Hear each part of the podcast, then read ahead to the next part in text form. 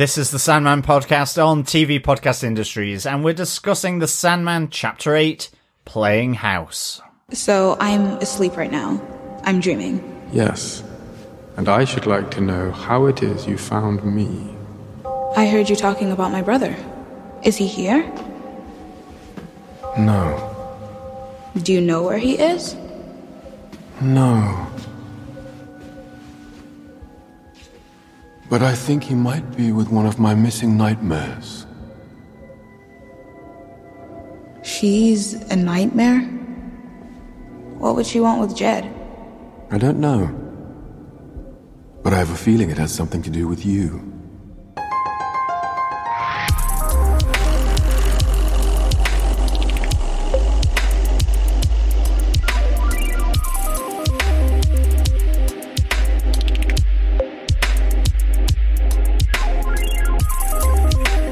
Welcome back, fellow dreamers. This is TV Podcast Industries, and this is the Sandman podcast. We're discussing the Sandman Chapter 8 Playing House. I'm one of your hosts, John. And I'm your other host, Derek.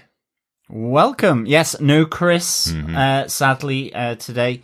Um, but it is just Derek and myself uh, looking at Chapter 8 of The Sandman. Yes, uh, we will be giving our spoiler filled discussion on this episode. Yeah, yeah. Unfortunately, Chris isn't feeling uh, great at the moment, and we're going away on holiday in a few days' time, so um, we don't have time to uh, to wait for him to feel better. Unfortunately, sorry, Chris. Yeah, sorry, Chris. Hope you get better soon. Yeah. Um, yes, if you are joining us for the first time, please uh, head on over to tvpodcastindustries.com where you can subscribe on any dreamlike or nightmarish podcast catcher of your choice. If you want to send in your thoughts, theories, or discussion points, uh, please send in your feedback by email to feedback at tvpodcastindustries.com. Absolutely, we've been loving hearing the feedback about uh, about Sandman overall. Um, even if you're watching it through for a second or third time, we'd love to hear your thoughts on the entire series. We got three more episodes to go after this one, so uh, we'd love to hear your thoughts as we get to the close out of the season, and hopefully we get confirmation of a second season then uh, by the end Yes. of our coverage of Sandman. Let's all dream it, I guess. Yes, definitely, And definitely. it will happen. Lord Morpheus will make it happen. Yes. Our Lord, uh, or Lord Netflix, uh, Yes, or, Lord Netflix, of course. or Lord Lord Gaiman, who I know has lots of stories that he wants to tell in the second, third, and fourth and fifth seasons. Yes. So uh, hopefully we'll hear something very soon. Yes, fingers crossed, legs crossed, toes crossed, arms crossed, Mm-hmm. you name it. Rub that old rabbit's foot for sure. Uh, but let us get in to our discussion of the eighth episode of Sandman. Mm-hmm. Derek, uh, what are some of the episode details? Well, executive producers for this show are Allan Heinberg, Neil Gaiman, and David S. Goyer. the episode was written by Alexander Newman Wise. Uh, this is his first episode of Sandman, but he was a staff writer on the courtroom drama For the People, starring a young Regé Jean Page, or should I say, pre pre massive fame Regé Jean Page Yes. from uh, Bridgerton. The Bridgerton buttocks, Mm-hmm. uh, I believe. Yes. I think I think that's that's uh, one of the things he's known for. yes. Amongst others. Exactly, exactly. And this episode once again was directed by Andrés Baiz, uh, who directed episode seven as well. And John, do you want to tell us what they gave us with your synopsis for Sandman Chapter Eight, Playing House? Sure. In Dream's palace, and despite Rose's potential threat to the dreaming and Lucienne's protests, Morpheus agrees to help Rose locate Jed in her dreams and tells her to continue her search in the waking world with help from his raven Matthew. During the day, Rose and the other guests at the bed and breakfast post signs around Cape Kennedy to get information about Jed's location. As Rose and Hal distribute the leaflets, they attract the attention of none other than the Corinthian, who has learned about Rose's location from Unity Kincaid after posing as a journalist interested in her experience with the sleepy sickness. But recognizing Matthew with Rose, he sets in motion a new plan to find Jed and draw Rose to him. Meanwhile, Lyta is continuing to see her dead husband, Hector, in her dreams, and is reunited with him in the dreaming. Hector attempts to convince Lyta to stay in the dreaming and have a baby with him. When Lyta wakes up, she is visibly pregnant. Hmm. That night, Morpheus and Rose travel through the dreams of the guests eventually crossing into Jed's dreams, which Gault has manipulated to provide an emotional escape from his abusive foster father. Morpheus rebukes and punishes Gault for stepping outside her duties, though Gault maintains that she disobeyed because she believed it was in Jed's best interest. Gault believes that nightmares can change and even they can dream. But Morpheus does not relent in his position and banishes Gault to the darkness. Shouting for Rose after waking up from his dream, Jed is unexpectedly rescued from his uncle's house by the Corinthian. Little does he know that his foster parents lie murdered by his savior, who has plans to ensnare his sister. Death and destruction following once again in the uh, the wake of the Corinthian wherever he goes. Just a bit, yes. He he uh, certainly got a few new eyeballs to his collection in this episode. yes, he did. Yes, he did. When we go in and chat about our top moments from the episode, John. Yes. Uh, first up, yes, Rose continues her search for Jed in her dreams and in the waking world as well. I mean, the episode really kicks off with her and Morpheus after she has come into the, his realm. Yeah. And uh, this th- this is kind of a wonderful moment where you know, Morpheus almost seems kind of it's almost like an academic interest uh, in Rose being the vortex, um, but tells her that she is the dream vortex and to keep up the search for her brother in the waking world, whereas he will come to her dreams to mm-hmm. help and any leads that may have formed during her investigations in the waking world. Yeah. But I think he does also believe that Gault is responsible here Yes. for uh, Jed effectively missing in action in the dreaming world. Yeah, he's been cut off from the dreaming world, and, and really the power that Gault has sounds like it's likely that it's going to be her that uh, that is responsible for Yes. for him gone. I also like that uh, that Morpheus sends along uh, Matthew to keep an eye on on Rose in the waking world as well. I think that's a, a really good touch because it leads to a great ongoing joke of uh, of Rose not being able to tell the difference between crows and ravens because she keeps seeing blackbirds and going, uh, Matthew, yeah, exactly. which is really good. Yeah, it was really good. Um, yeah, no, this this was um, this was really good. I mean, eventually, you know, she, all the housemates as well uh, from from Hal's uh, bed and breakfast help her out distributing um, leaflets to a- asking about the whereabouts of Jed. Uh, we we see um, that Lyta is loving her sleeping at the moment. Yes, she um, is. she is enjoying what's going on in in her dreams with her dead husband. Mm-hmm. Yeah. Um, uh, effectively ghost sex, I guess, is what's happening. I Dream think that's sex. how she describes it. Yeah. Um, or dream sex, Mm-hmm. yes. But it's, uh, yeah, she, she's kind of a bit out of it here. I mean, she does help, but she's, in a sense, she's, she's having a lie in, really, because her, her dreams are, are so personal to Mm-hmm. her, um, with them being all about Hector and effectively this, this world that he has created Yeah. and this, you know, this, this house that is based on designs that they both brought up, um, that they were going to do as architects, Yeah. uh, and so on. And he's built this in the dreaming. He's made some modifications and, and so on. Yeah. So a really kind of interesting moment here that, you know, in a sense, her dreams are becoming more vivid, more realistic, Mm. um, with her dead husband that Yeah. she obviously misses, uh, very, very much. Absolutely, and there's even that moment that he says to her that he doesn't he doesn't feel like he's a dream at all because when she wakes up, he's still there and he still works and he still uh, builds this house for her effectively. So uh, that's quite interesting that uh, that he um, he isn't disappearing at the end of the dream, so he feels like he's kind of still there, connected to her.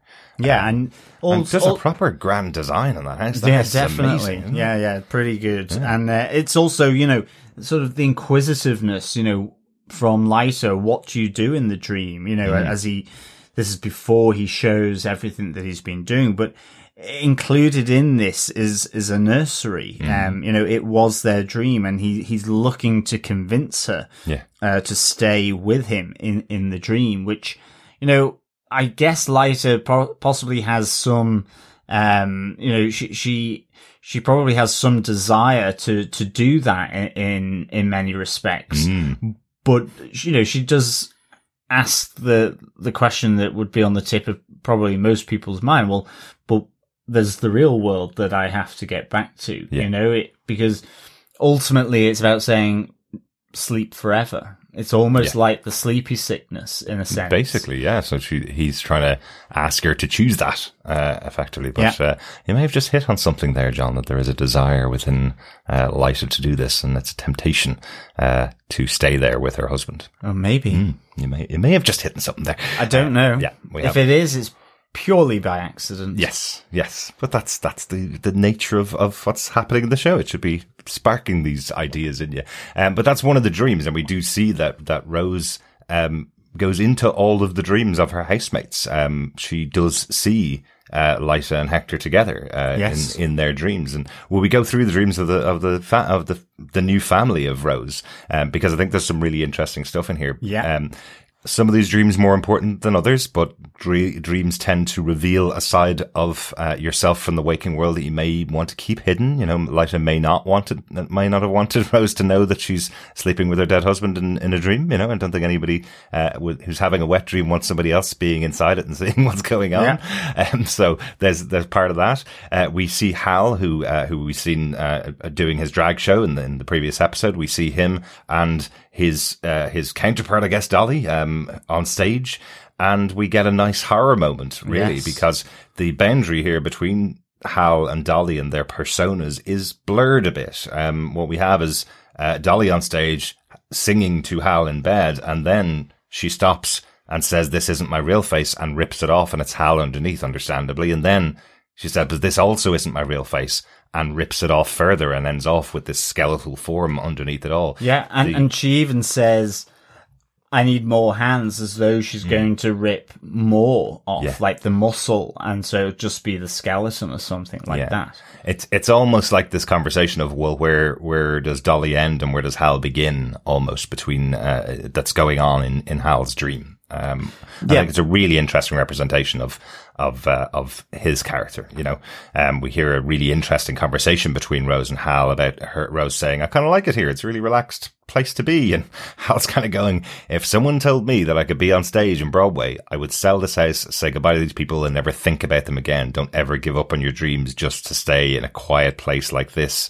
Um, go and follow your dreams. So it's a really inspirational moment, but it's also a moment of loss for Hal. He's lost that identity that he could Yeah. have had for himself. had he been Absolutely. I, to get that I thought that was a really excellent counterpoint to Hal's dream Mm-hmm.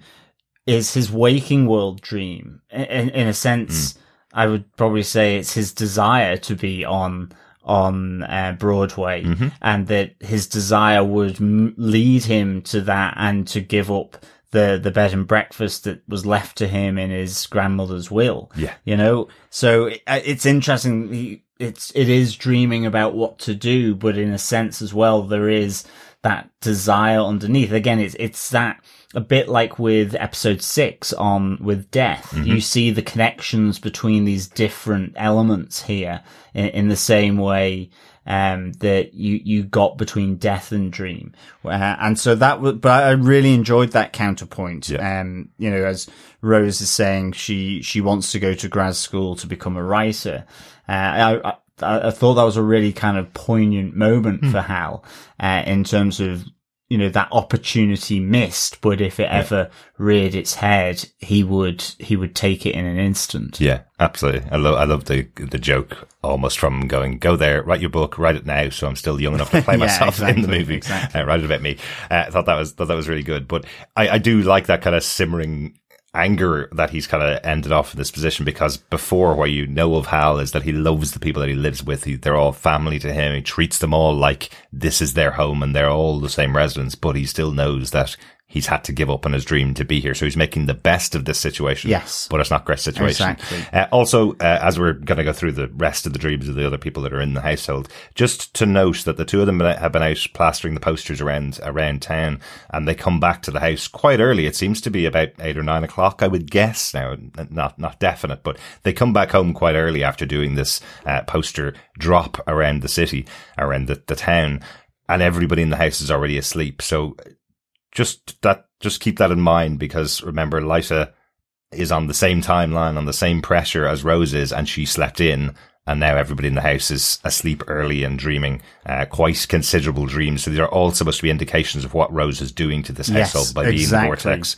and being It's, there. It's the influence of Rose uh, in in that proximity and being the vortex. so what is going on with Barbie and Ken here? Well, there's some kind of argument. Something's happened. Is Ken dreaming that Barbie thinks he's cheated on her? I, I think so. Yes. so yeah. he's naked in the street and she's in an amazing sports car. It Yeah. seems like that's Ken's dream, Yes. um, or Ken's nightmare almost. That uh, the two of them who are inseparable and have this great joke about the two of their names being uh, being like the dolls. Um, that he's Yeah. f- afraid that she will leave him or she will dump him for maybe something that he hasn't done at all because he's questioning why the hell is she in the car and not letting him in. Yeah, absolutely. Um, and of course, we've also uh, we've mentioned this already with Lysa, but it's that awkward moment where Rose walks in on Lysa and Hector having ghost sex, and it, it's kind of like is spotted and right must get out of here, and immediately Live along. uh, hen heads on into Zelda's dream.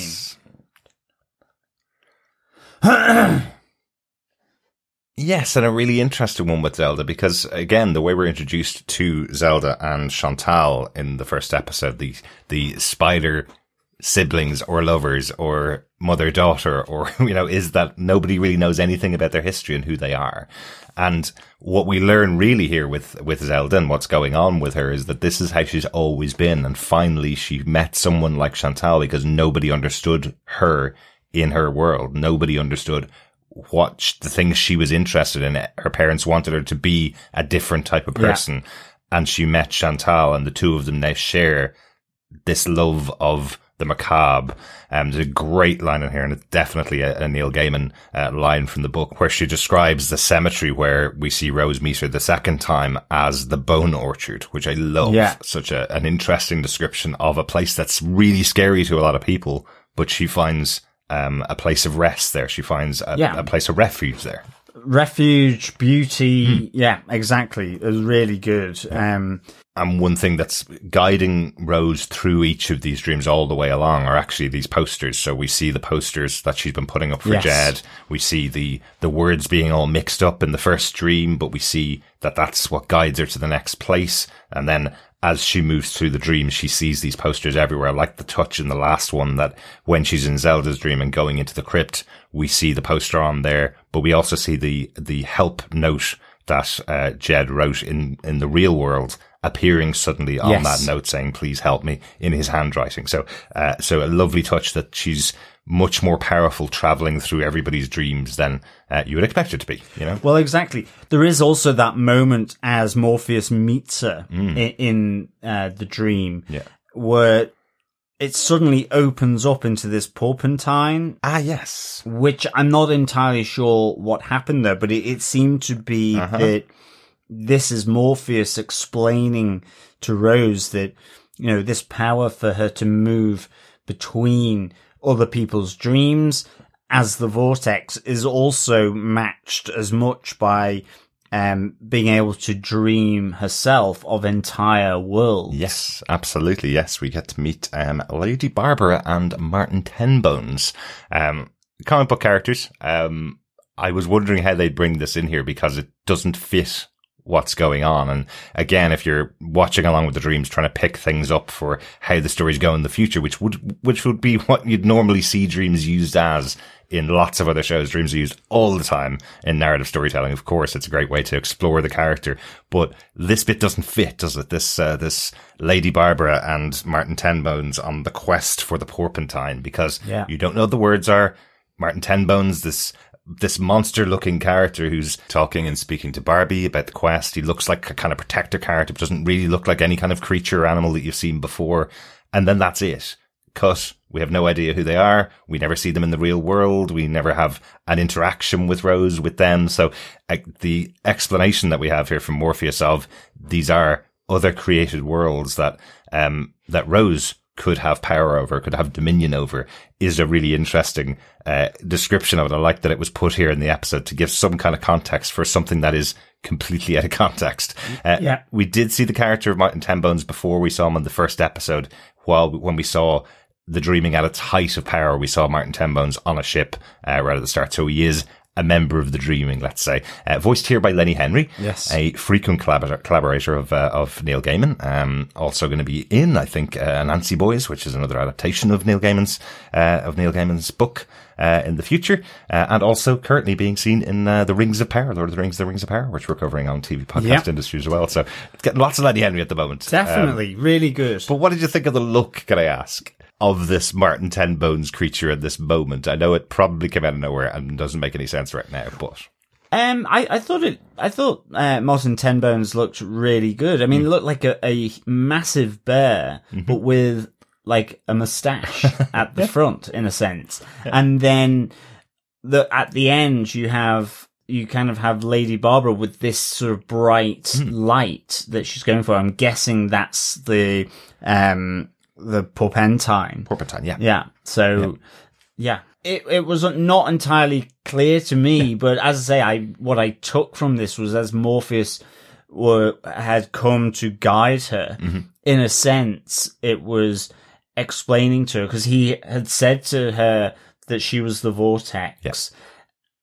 He was saying, you have the ability to dream entire worlds mm-hmm. here. Yeah. a- and influence even the the dreams from um the dream realm. Yeah, yeah, and I, I, think it's important to have something like this in the show uh, in, in itself because if you fall back on everybody has a dream, and when they have a dream, it all makes complete narrative sense and connects into the story of the waking world. If you continue to have that all the time, then you lose what dreams are really like for most people. They're sorting out and cataloging and having dreams of adventure that you could never possibly have in the real world. Some people have really expressive dreams. Some things come absolutely out of nowhere. So by having it in here, it does give you a bit more of a sense of the dreaming and the Yeah, vast scope yeah. of it. So we may see more. Hopefully, we'll see more of Martin Tenbones and, and Lady Barbara and their quest uh, in the future. But uh, it does come out of nowhere, and I just wanted to quickly have a have a chat about it. So I'm glad you enjoyed at least the quick see that we got. But it is supposed to come out of nowhere and make no sense right now. Yes. So, there you go. but this this guide um of Morpheus they ultimately end up in suburbia. And this is where we see Rose having come into um Jed's dream. Yeah. That is, it, it- it's almost like a, a sub dream world of so, that's why it's disconnected. Mm-hmm.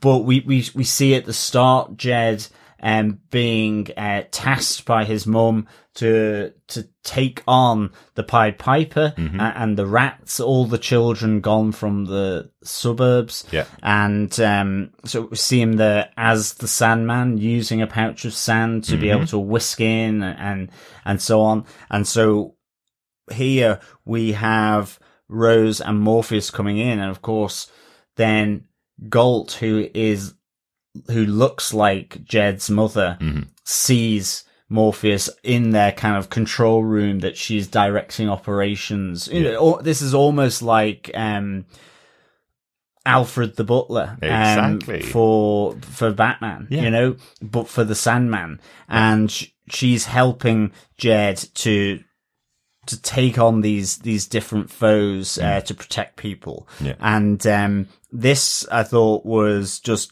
really good how this whole thing kind of played out once they're in Jed's dream. You know, um, which was, at firstly it was just really nice for them to to meet. You know, Rose has finally found her, her brother. Yeah. But it's not in the waking world, it's in the dream world. And um you see Gault as their mother come in and you hear Morpheus talking. Um you know, Jed is immediately afraid for his mother. yes, Um, you know, exactly. which I, I really like that kind of spin. Rose having to effectively try and um say, you know, this isn't the real world, Jed. Yeah. You know, he he doesn't know that. Um and also it's the first indication that Morpheus is a bit of a douchebag uh, well, as well. Yeah, because Rose has been trying to find Jed, and the arrangement that she made with Morpheus was, that "I'll look in, in, look for him in the waking world, you look for him in dreaming, and we'll come together, pool our resources, and then I'll find my brother." They pool their resources, and all Morpheus is concerned with is getting Gault out of the dreaming, pulling her back uh, to to the dream realm from where she's been for the last hundred years, possibly doing this to multiple people over the years.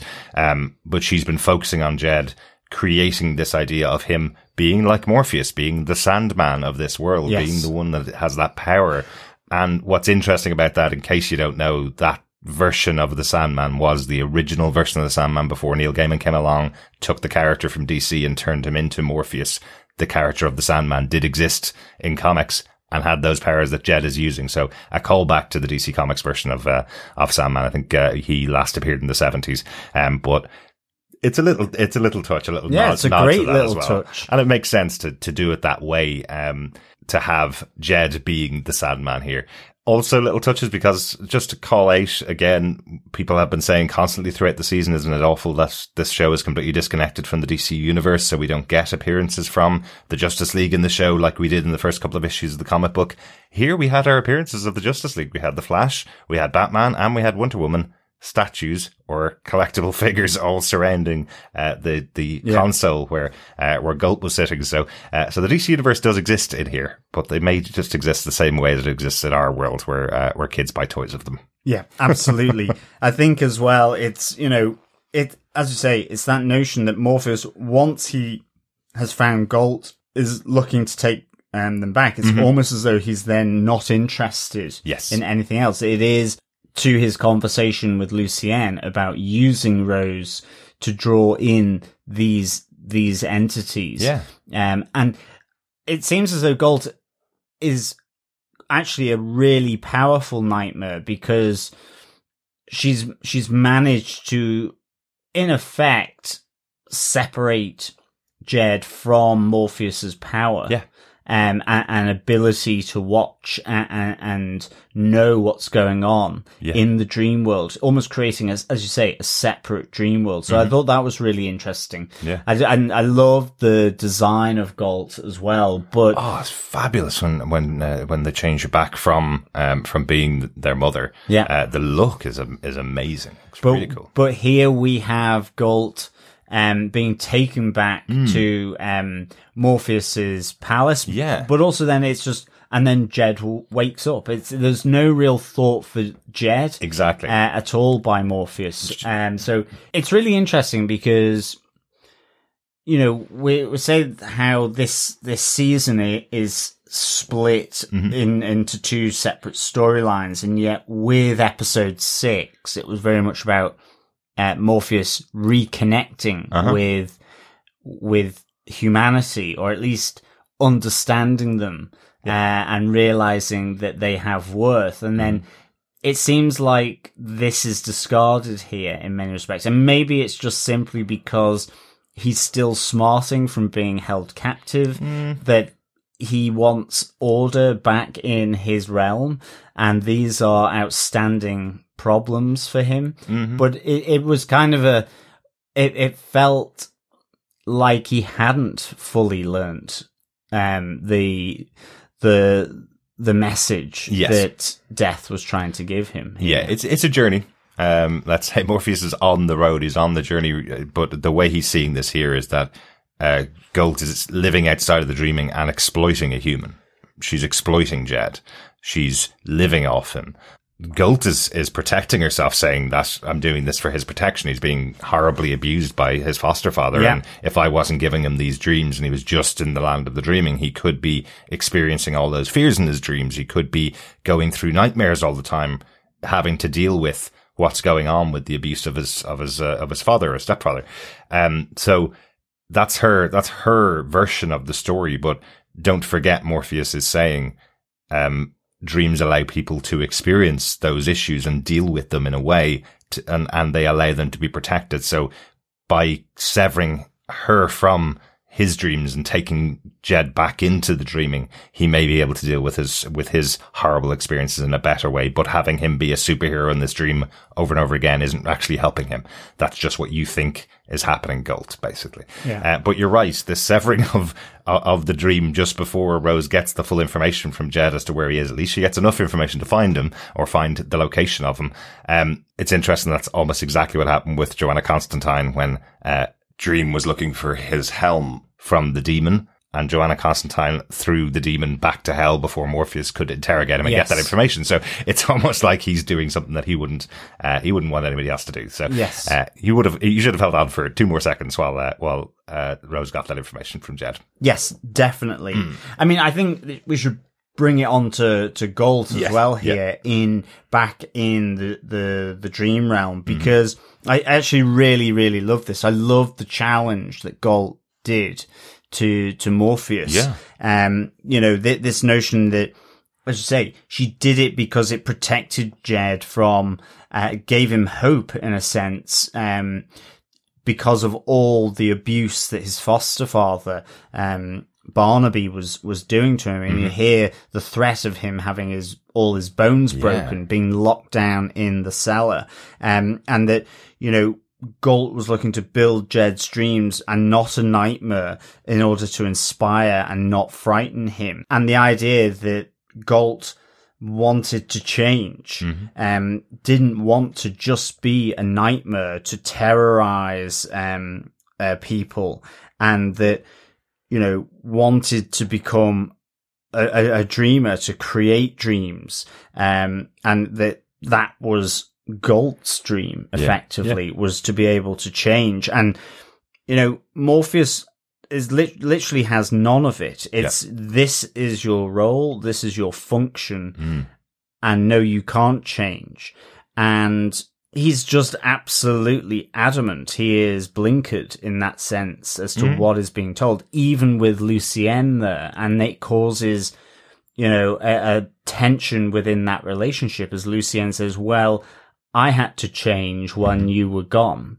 Um, and, and take on new responsibilities Yeah. and roles, which seems to annoy him even further. Mm-hmm. Uh, and he kind of gets a bit uppity with Lucienne even. So this is almost illustrative of Morpheus being really possessive of and controlling about what he does. Mm-hmm. It is purely about, um, like his, his control and, and banishes Gault with, because of almost this heresy to Yeah. his, his viewpoint, Yeah. um, to the darkness. Uh, and, I, but even then, Gault is steadfastly defiant, uh, ag- against this, um, uh, arrogance Yeah. really of, of the Sandman, um, uh, to say, you know, I'm not afraid to go to the darkness, um, like other dreams and nightmares Yeah. that have been banished. So I just thought this was really exceptional. I really loved the concepts,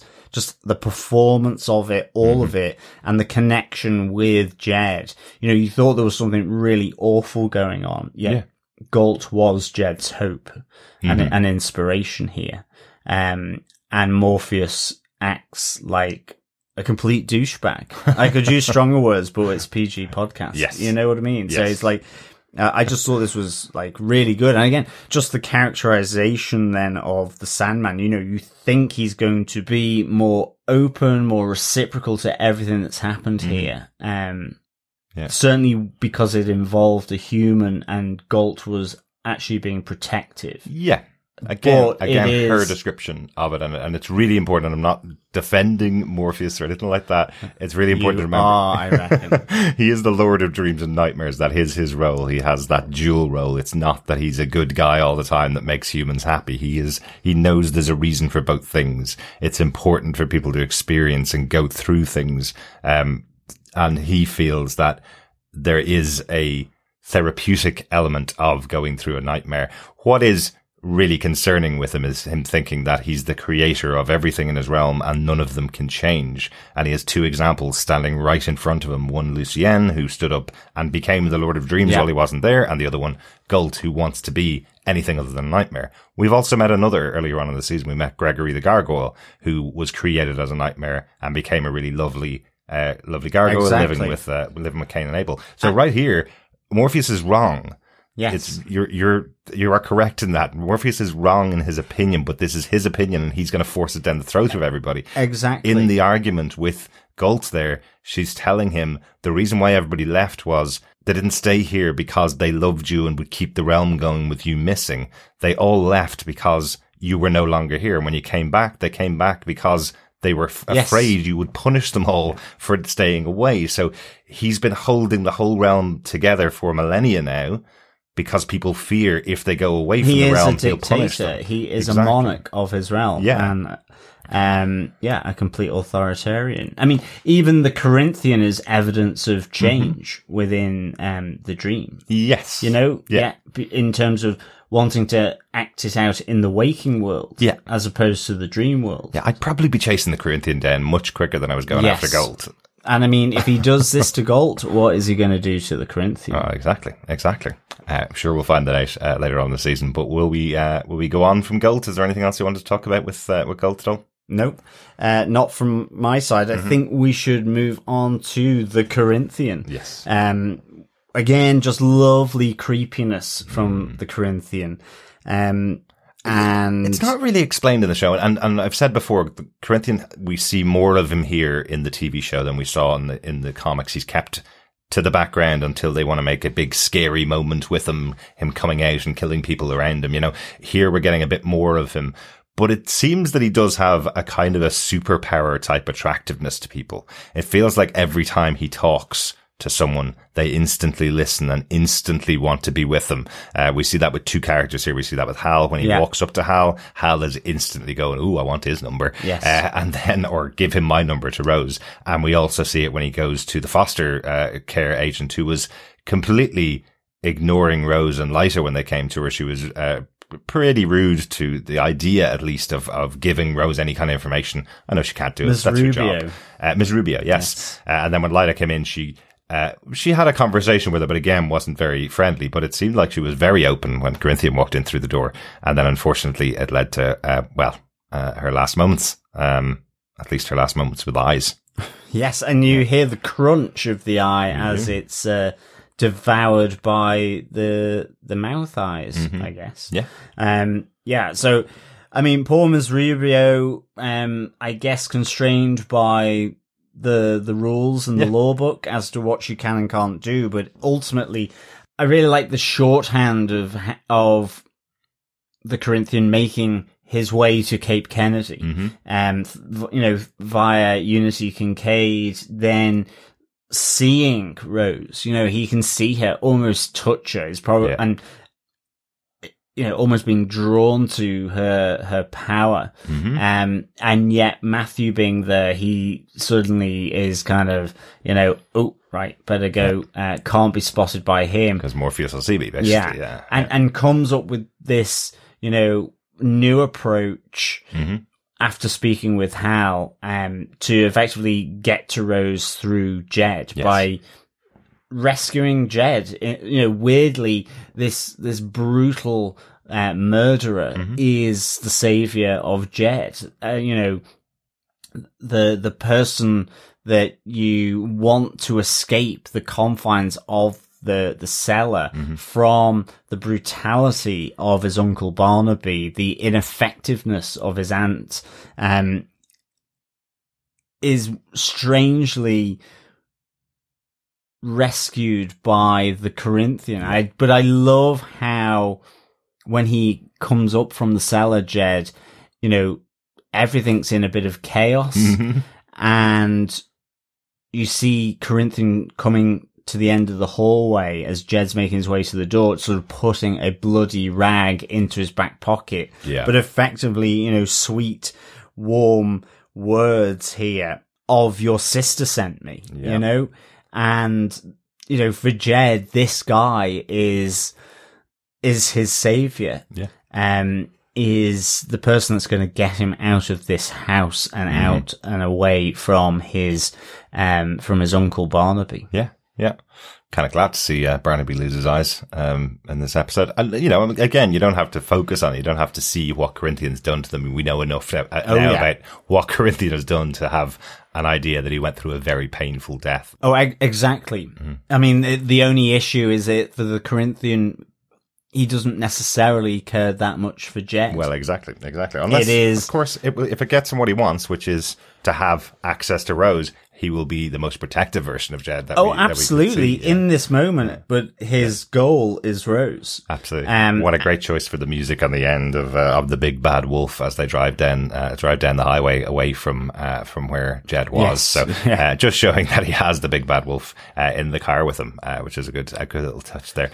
And Rose gets to the house because in the dream with Jed, he's given her the information of Barnaby and Clarice and the the fact that they live in this homeland estate. So she's been able to search where where he would have been. Gets there too late and finds the murder scene with uh, with both of them dead. Yeah, Uh, and no sign at all of Jed. So she's lost all of her leads. All that work that she did with Morpheus to get um, Yeah. to get Jed through the land of the of the dreaming has ended off not working out at all for her. So she's got nothing left now. She's Yeah. got no more no more connection and no connection to Morpheus being able to help her out again next time. Exactly. I think the other thing on this point with Corinthian that I really quite liked as well was seeing Jed write the note that he tries to get to Miss Rubio when she comes to mm-hmm. visit, you know, when Light is kind of convinced her to at least check in on Do him, see check, how yeah. he's doing. And you think it's been successful. And you see the Corinthian arrive, um, into Miss Rubio's office as she's looking through her, her bag Mm-hmm. and to disrupts her, you know, and takes her attention away from what she's doing. And you're thinking, no, the note's in there and you're about to die. Um, but then you realize that Uncle Barnaby has intercepted Yeah. the note. So in a sense, it is, in many respects, other than Rose getting to him first, this is then the quickest way for, for Jed to, to escape the horrors of that foster home. Mm-hmm. But I just like that that touch of how the sequence of events went. It's really Um, good, isn't it? Because it know? makes it, it makes you kind of really um, scared for Miss Rubio when the knock comes to the door and you're going, "Oh no, poor Jed, he won't be able to get that note, won't get out there." But maybe somebody else will find the note, is what you're kind of thinking. Hopefully, not the Corinthian. And then you find out that uh, that Barnaby has already found it, and uh, Jed is about to get really badly punished for that. So- Yeah, and of course the Corinthian finds Jed through the eyes of Yes. Miss Rubio. and the, and the files on the table as well. Yes, exactly. good stuff. Any uh, any notes for the episode? Anything else you wanted to call out that we haven't talked about? Um, just um, from my side, you know, we mentioned about Lyta. Um, that at the end when she wakes up, um, she is pregnant in the real world, uh, not just in the dreaming, which right. is, um, to me, kind of confirms how I thought Unity Kincaid became pregnant effectively Yeah. because of her dreams.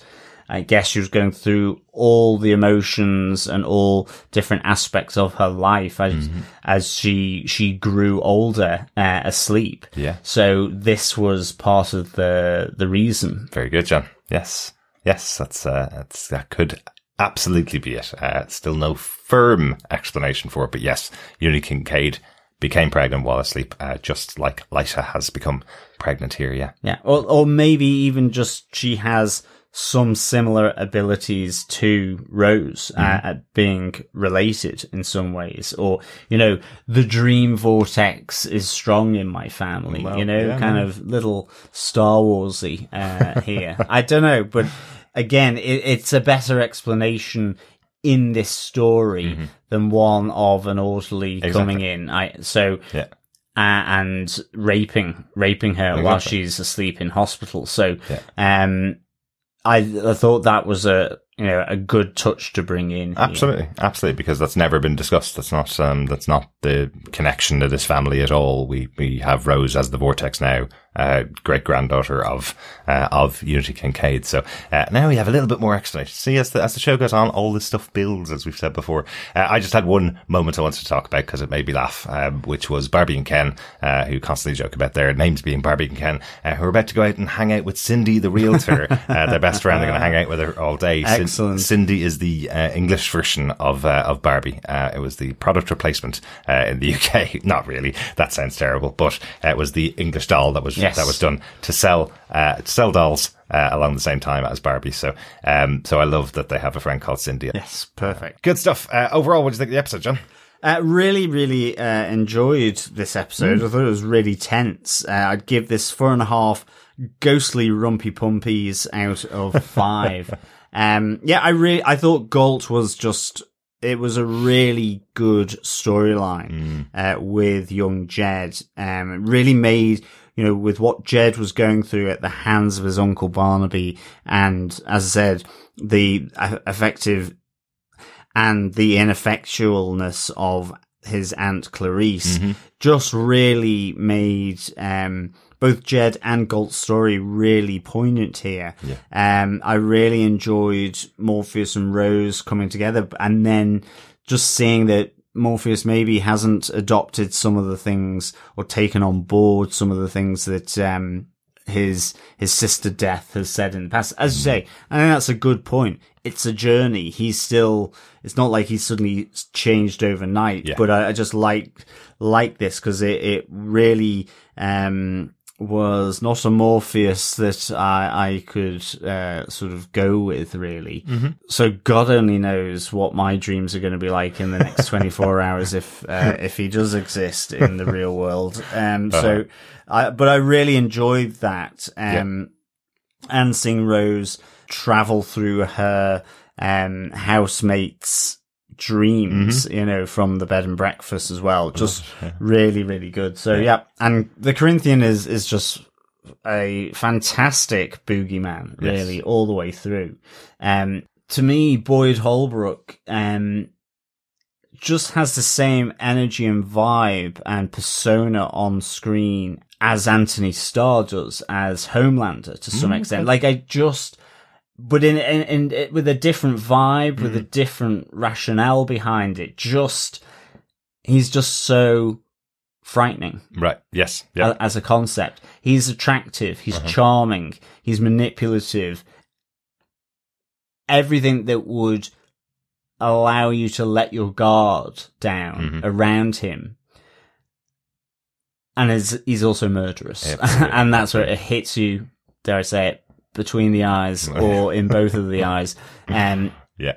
you know, so he's a terrifying character he's, and played absolutely to aplomb by Boyd Holbrook. Absolutely. Yeah, totally. And, and I think that's the thing because we as an audience have seen what he does to everybody and he tends not to, nobody else knows that that's him doing those murders. So, uh, so us seeing him interact with anybody, you're going, oh, Hal, would, would, don't let him in the door. He may, he may take you out next or exactly. You, know, you have that nervousness for everybody he bumps. into. Exactly. So yeah, I'd give this four and a half ghostly rumpy pumpies out of five. Excellent. Derek, uh, your thoughts on chapter eight? I'm really glad you enjoyed this one. Um, that's that's my first my first thoughts on this. Uh, I really enjoyed it as well. I think doing these kind of moments and taking the story uh, to these places where Rose is traveling through the dreams of all of her housemates, and you're seeing kind of different versions of how dreams are playing out, and some are really complex, like. Uh, what is going on with Martin Tenbones and and uh, and Lady Barbara? What's that all about? Or why are we suddenly back in, in time with Zelda uh, and her memories of Chantal? And why is she standing up in front of a, an audience saying that she's in love with a sentence? You know, um, this is why why I love Sandman as a as a comic book. It's not a strict narrative from start to finish. And the other element that's brought in here and brought very much to the forefront is Sandman isn't the hero of this story either. Morpheus is the person that the whole thing is pinned on because we're talking about dreaming uh, as a as a concept, but he's not the hero. He's not the person that you go to when you have a problem. He's the one that is responsible for all dreams, all Yeah. nightmares. So he has that really complex side to him. He is a great character in himself. And uh, the moments here where he's being challenged by Lucienne, who we've grown to really like as the season's going has been going on, uh, the put upon uh, help effectively, who was left in charge for a hundred years, and now she's banished back to the library by Yeah. uh, by Morpheus. You know, we're seeing how cruel and brutal he can be because it's his way or the highway. And while he was away, every single member of the Dreaming chose to leave, apart from four or five people chose to Yeah. run away and, and took the highway effectively. So, and now they're all back. So hearing that about him, getting that side of the story being told here in this episode is really good. It is definitely supposed to be watched as these four episodes back to back together as an arc because we're setting up the big storyline of what's going on with Rose the Vortex. And those are, that part is being drip fed to us throughout these four episodes. So Yeah, um, so it's a good episode. Uh, really enjoyed it, but I'm sure most people are watching this as a four episode arc together. Yeah, definitely. Um, Good stuff. Um, well, fellow dreamers, that's our thoughts on chapter 8 Mm-hmm. Uh, let us get into some of your own thoughts with our feedback section. Yeah. Uh, just a quick reminder, you can send in any thoughts to feedback at tvpodcastindustries.com or you can join us over on our Facebook group at facebook.com forward slash groups forward slash TV podcast industries where we put up a spoiler post uh, for each episode of The Sandman. So we'd love to hear your thoughts. Uh, and first off, on chapter seven, uh, we have some feedback from Victor Von Doom. Victor says, Greetings, dreamers. Yes, Desire definitely reminds me of Loki. Just like Loki, Desire seems to always have a co-conspirator, this time in despair. Rose and Unity were portrayed beautifully. The collectors, or these ghouls, uh, in general, were very unnerving. The casual way they discussed their proclivities as business as usual was really, really disgusting. As a fan of Broadway shows, I really loved Hal's Ethel Merman stage routine. Jed's Fosters were a disappointment. Just a bit. Hoping Dream has plans for Barnaby. More Johanna Constantine, please. Nighty night, dreamers. Uh, yeah, thanks so much, Victor. Um, yes, uh, really would like to see more Johanna Constantine for sure. Uh, I don't know whether we're going to get Johanna, uh, in these remaining episodes. Um, but yes, nonetheless, uh, really would like to see her back. And yeah, Dream should certainly have some plans for Barnaby. He's an absolute rotten. Well, uh, Victor, I don't think uh, that it's Dream, given what we just saw. Um, it is certainly Corinthian uh, that had plans for Barnaby. Yeah. Although I would be really interested to have seen uh, Dream's sister arrive uh, on the scene to effectively sort of tell him to take the stairs downwards um, and take him on his way to meet uh, Lucifer To Morningstar. see what's next, right? Um, Exactly. Yeah, that's what uh, Death would say to, to Barnaby. Um, not sure if we're going to get Johanna Constantine again this season. Um, I hope if we get a season two that they may be able to work her into into some future stories. It'd be kind of cool. Thanks for that, Victor. Good to hear your thoughts on our chapter seven podcast. We also got some feedback from uh, Lara Willie Swinker on that podcast. Uh, Lara says, "Wonderful episode, gents. You all had me in stitches with your repartee about IKEA resets of the Dreaming and Lethal Walking Canes. I'm so pleased that I inspired John to read the comic books. Sorry, Derek, and also pleased that I inspired a deep discussion of Crocs, a product that was created and produced in my own home state of Colorado. Thank you sin- sincerely for this truly excellent coverage, though. I'm fully enjoying it. Oh, thanks, Lara. Yeah, thanks so much, Laura. Um, and thank you for inspiring me to read the comics once again. Uh, really good. Yeah, you're adding to the inspiration, Yes. Lara. I'm sure uh, John has always wanted to read them, but pretended he didn't have the time, and now you know, now he has no further I, excuses. that is true. Yeah. That is true. uh, thanks so much, Laura. For chapter eight feedback, uh, Dr. Bob Phillips says, this presentation of abuse, constraint, then bloody enucleation and the popping of a vitreous snack. Uh, hope is provided in the face of your creator, undeterred, and compare and contrast approaches to the mastery of dream through from the from the English ancient and the American teen made for a cracking watch. Can't believe there's only two. Well, two plus two halves left. We need more seasons. Uh, indeed we do, uh, Dr. Bob. Yes, we do. Um, yeah, actually I hadn't really kind of taken on that idea of the, the American teen dream through through Jed, uh, compared to Zelda's dream with that sort of gothic ancient, uh, sort of graveyard and, and, and, and so on. Yeah. Yeah. really, really interesting. Excellent stuff, Dr. Bob. Thank you very much for your feedback as well. Uh, we also got a piece of feedback in from Coffee and Vodka who says, Greetings, fellow rat ridden defenders. Another well produced episode filled with nuance and quiet terror. The Terminator 2 refer- reference, Have You Seen This Boy? was both laugh out loud and chilling. Furthering the endgame within endgames, which began last episode, started slow but swiftly built in pitch. The illegible writing within the dream was a nice touch. Hal once again elevated the show with his presence face on or off. Although my MVP this episode was Sam Hazeldine's Uncle Barnaby. Rarely has cruel and brutal pettiness been more affecting or an on-screen death less deserved an amazing acting feat. Yeah, absolutely. Yeah. Totally. You really just dislike Uncle Barnaby. Yeah. Yeah. Yeah. And that's, that's a great, uh, role to play as an actor, I'm sure. Uh, even though it's really difficult to watch, uh, you gotta definitely respect the, the acting chops of somebody that can get you to hate them that much when they're on screen.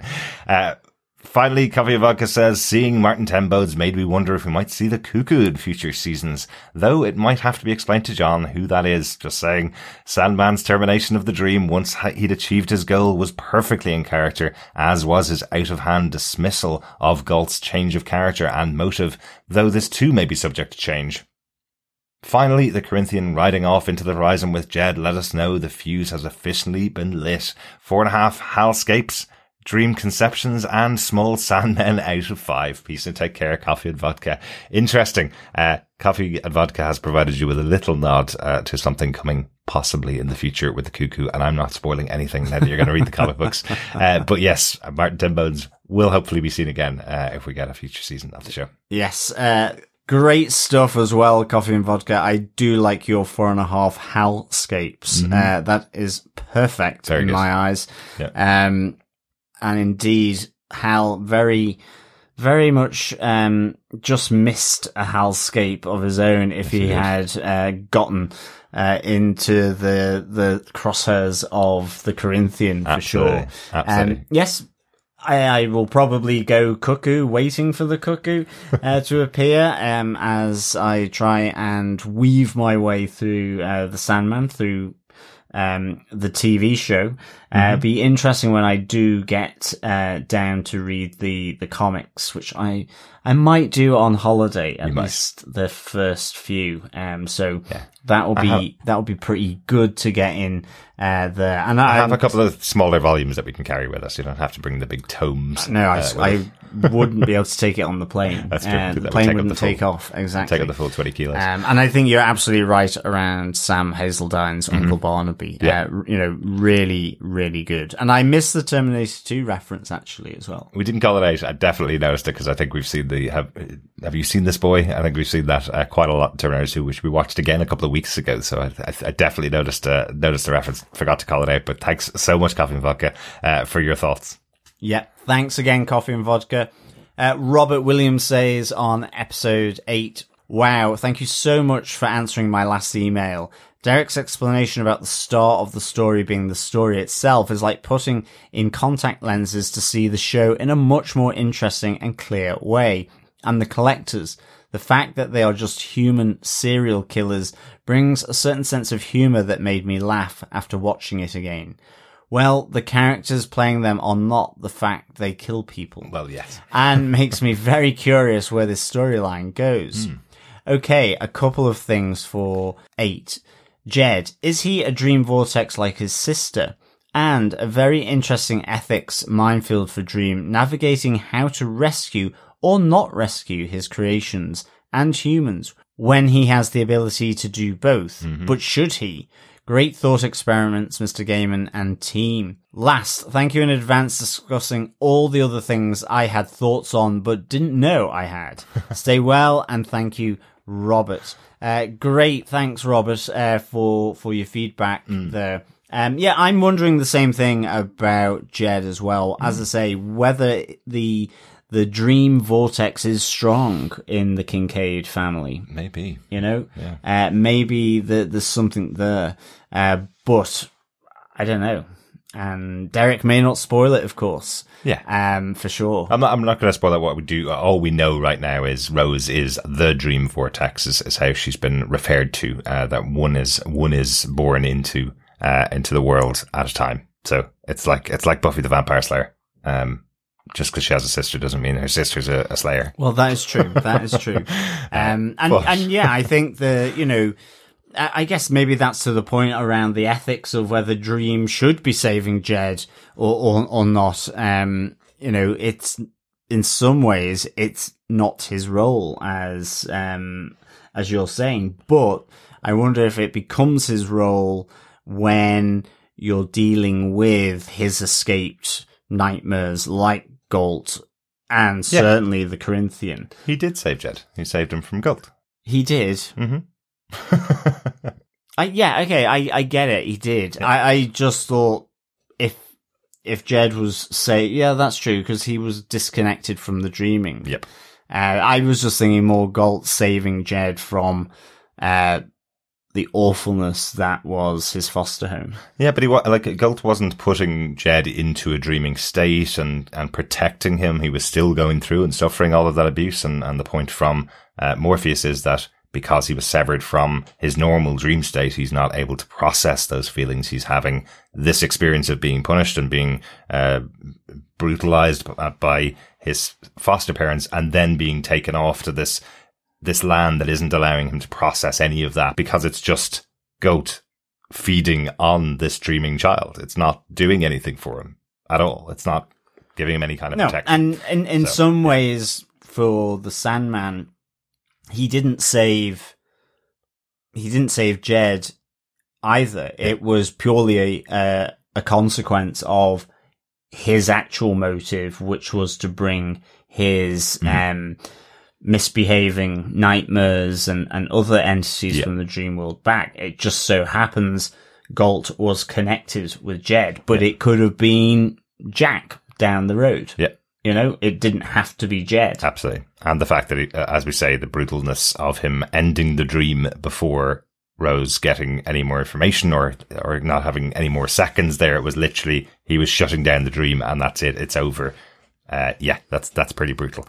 There you go. Thanks so much, Robert, uh, for your feedback as well. Hopefully, we hear you, hear from you again for our next episode, episode yeah, nine. absolutely. Thanks, Robert. Uh, and thank you so much, fellow dreamers, uh, for joining us, for sending in your thoughts, uh, theories, and comments on Chapter 8. Uh, we really hope you stay subscribed to the podcast. And if you enjoyed what you hear, uh, please, of course, uh, rate us, leave a review, and uh, share the podcast with friends, family, and indeed your dreams, uh, because sharing the podcast is, of course, sharing the love. Absolutely. Um, you can, of course, subscribe to tvpodcastindustries.com and uh, you can support us over on patreon.com forward slash TV Podcast Industries or buymeacoffee.com forward slash TVPI. Absolutely, and uh, if you've heard our other podcast that we've been recording this week, the Rings of Power and uh, and She Hulk, uh, which we've which we recorded in the last week, uh, we are going on holiday next week, but we are hoping to get one more episode of the Sandman recorded before we go, and you'll get that next week. Uh, we'll be hopefully talking about the Sandman Chapter Nine Collectors, uh, which you'll get this day next week. Uh, so that'll be something to listen to while we're away on holidays. Yes, absolutely. Uh, we will still be um, scheduling uh, whilst we are um, doing nothing